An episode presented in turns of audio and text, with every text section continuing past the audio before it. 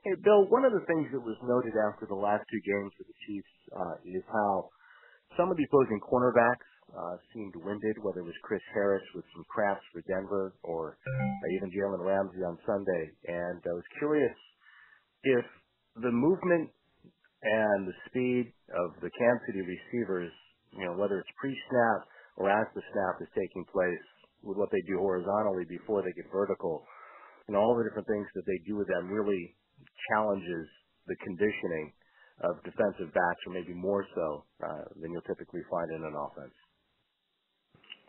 Yeah, I would say so.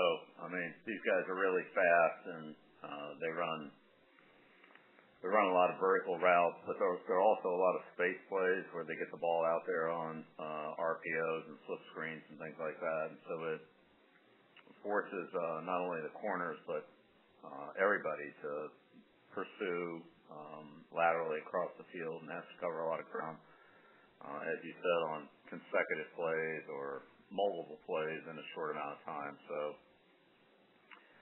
um and then of course, they do a good job of rotating their receivers. So uh, they get, uh, you know, bring Thomas in there and you know, they substitute personnel and get them to take advantage of their depth at that position. Um, I'd say it is taxing on that group, yes. Okay. Thank you. Sure. Uh, next question, Mike Reiss, uh, followed by Evan Lazar. Thanks, DC. Um, Bill, you guys have had Kenjon Barner sort of back and forth. Um, what impression has he made on you to sort of keep bringing him back, obviously knowing that you had a need for some depth there? But you know, how has he handled sort of the being back and forth, and what has he shown you guys? Uh, yeah, handled it well. Uh, he's a very professional uh, guy, prepares well, smart, has learned um, pretty quickly. And um so we'll see we'll see how it goes. Um but he's he's done all the things we've asked him to do. We've just been, as you said, juggling some roster situations. Hmm. What and in terms of his skill set, I mean, what what are some of the things he has going for him in terms of physical traits?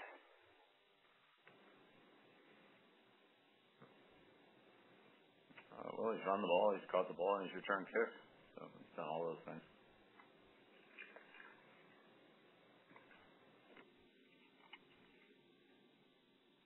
Next question, Evan Lazar, followed by Mike Petraglia. Hey, Coach. Uh, With this spread offense at Kansas City, it seems like teams are running a lot of pattern match coverages in the secondary to defend them. I don't know if you necessarily created it with Coach Saban, but you two kind of brought it to the NFL, I would say. Do you recall what that process was like with Coach Saban in the 1990s to kind of uh, you know, bring that coverage to football here professional football? Oh, yeah. That's a tough question, Evan. We could write a book on that, so it'll be hard to answer that in a short amount of time. Coach Saban was um was obviously a great defensive coach, has a great mind, had a lot of great concepts. Um you know, I came from primarily a zone system at the Giants. Nick came from, let's say, a man and a blitz system. Bill and a lot of the zone principles from uh, Coach Perles at Michigan State. We merged a lot of those things together, and uh, Nick obviously uh, handled it at Cleveland. I'd we worked together on some of those things in the initial setup stages. Um but yeah, that's a long time ago. Thanks, Coach. Next question, Mike Petraglia, followed by Andrew Kelly. Thanks, Stacy. Morning, Bill. I guess uh, keeping with the historical morning. Uh, keeping with the historical bent, I know you've always uh, said that the West Coast offense kind of has its roots in Paul Brown, what he did back with the Bengals back in the 1970s and even before then. Um, but my question is, when you look at Andy Reid and Uh, the West Coast offense, how does RPO kind of factor into uh, or integrate itself uh, with the West Coast offense? Um, yeah, that's a really good question. Um, we actually talked quite a bit about that the last couple of days. Um, you know, Andy, let's start with Andy. Andy's a very creative, innovative coach. I think he does a great job of taking concepts and being able to apply them into his system. Um and same thing with personnel, creating opportunities for personnel, unique personnel that he has. Um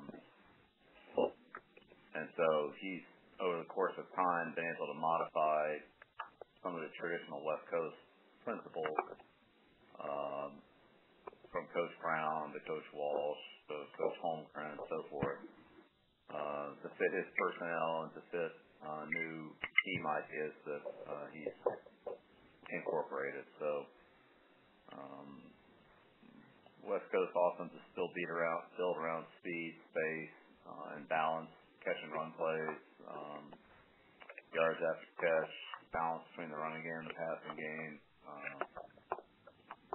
and getting the ball to field so they can make yards with the ball in their hands. So the RPO certainly fits into that category. Um, but he he's done a great job of incorporating that um, probably as much as any team we've seen, probably more than any team we've seen. Terrific. Thanks, Bill. Uh, you're welcome. Uh, next question, Andrew Callahan, followed by Ben Volin. Uh, good morning, Bill. You know, I'm wondering if you could take us uh, to the time that you first came across an RPO and then maybe the first time you went and studied um, those those packages.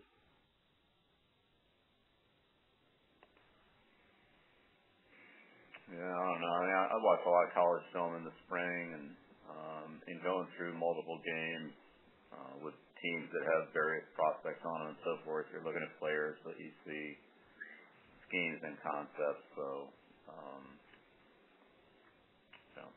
definitely started there. Um, it's um, certainly worked its way into the National Football League. Some teams more than others. Same thing in college. Some colleges probably half their offense RPO, maybe more. Um so it's just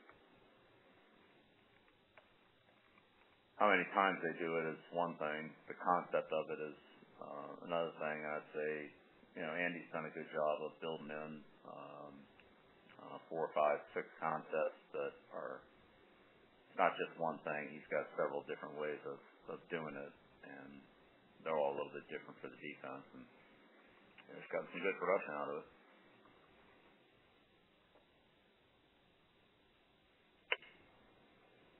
Uh, next question, Ben Volin, uh, followed by Anthony Galuzzi.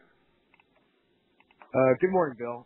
Um, wondering, I know a lot of the personnel is probably similar from last year for the Chiefs. Obviously, they switched quarterbacks.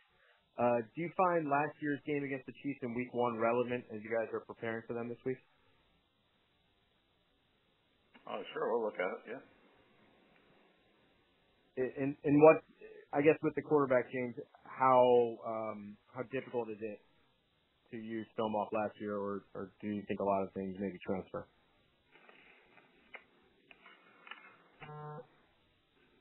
Uh, well, I think it's one piece of the puzzle. Um, there are certainly things uh, that we can learn from that. There are some matchups that are consistent, and then there are some that are different and some that are new. I don't think it's really—I mean, you could watch seven, eight games, 10 games, however many games it is on the team, and each one of them has some degree of relevance.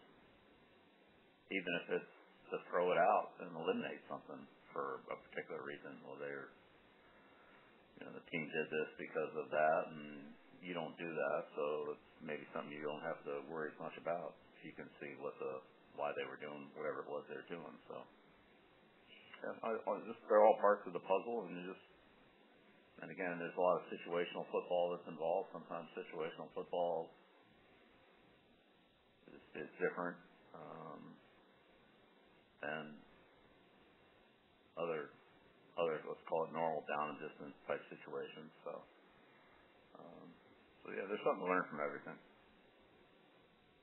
All right. Thanks a lot. You're welcome. Our next question, Anthony Galuccio, followed by Doug Kyed.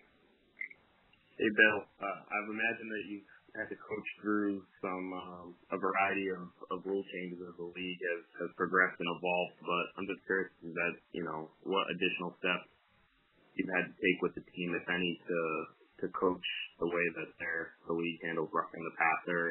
When things like that do change and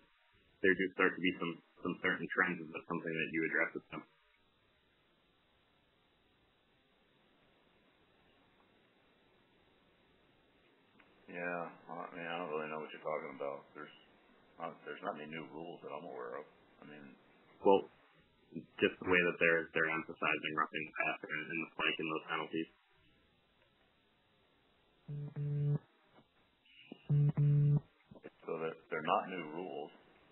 I mean, you're not allowed to lead with your head. You're not allowed to body slam the quarterback. You're not allowed to hit him below the knees. You're not allowed to hit him above the shoulders. I mean, what's you're not you know. And if he's out of the pocket, then some of those rules change. And if he's in the pocket, you know, you're allowed to horse collar him. But I mean, that's like the rules are the rules. So I mean, I hope you're not implying that we've been coaching something that was illegal and now we're changing the way we're coaching it because that's simply not the case. So I'm not really sure what what new rule it is you're talking about here. We've coached rules as they've been written and as we've received them. So, where the whatever the emphasis is, but like that doesn't change the fundamental of the rule. Never taught anybody to hit a quarterback above the shoulders or hit him below the knees or body slam him or lead with our helmet and spear him. We've never taught that. So um, I'm not really sure what you're referring to. Next question, uh, Doug Kyed, followed by Evan Lazar. Hi, Bill. Uh, how how beneficial can the longer week be this week in preparation for the Chiefs Uh, for some of your newer players like uh, Josh Gordon or Kenjon Barner or or uh, John Simon?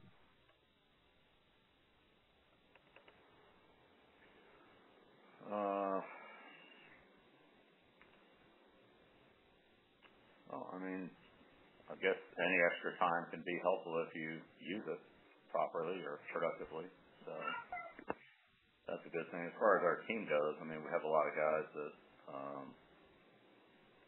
played a lot of football. We've been going, basically been going at it here since the end of July um, with you know, no more than really a day or two off.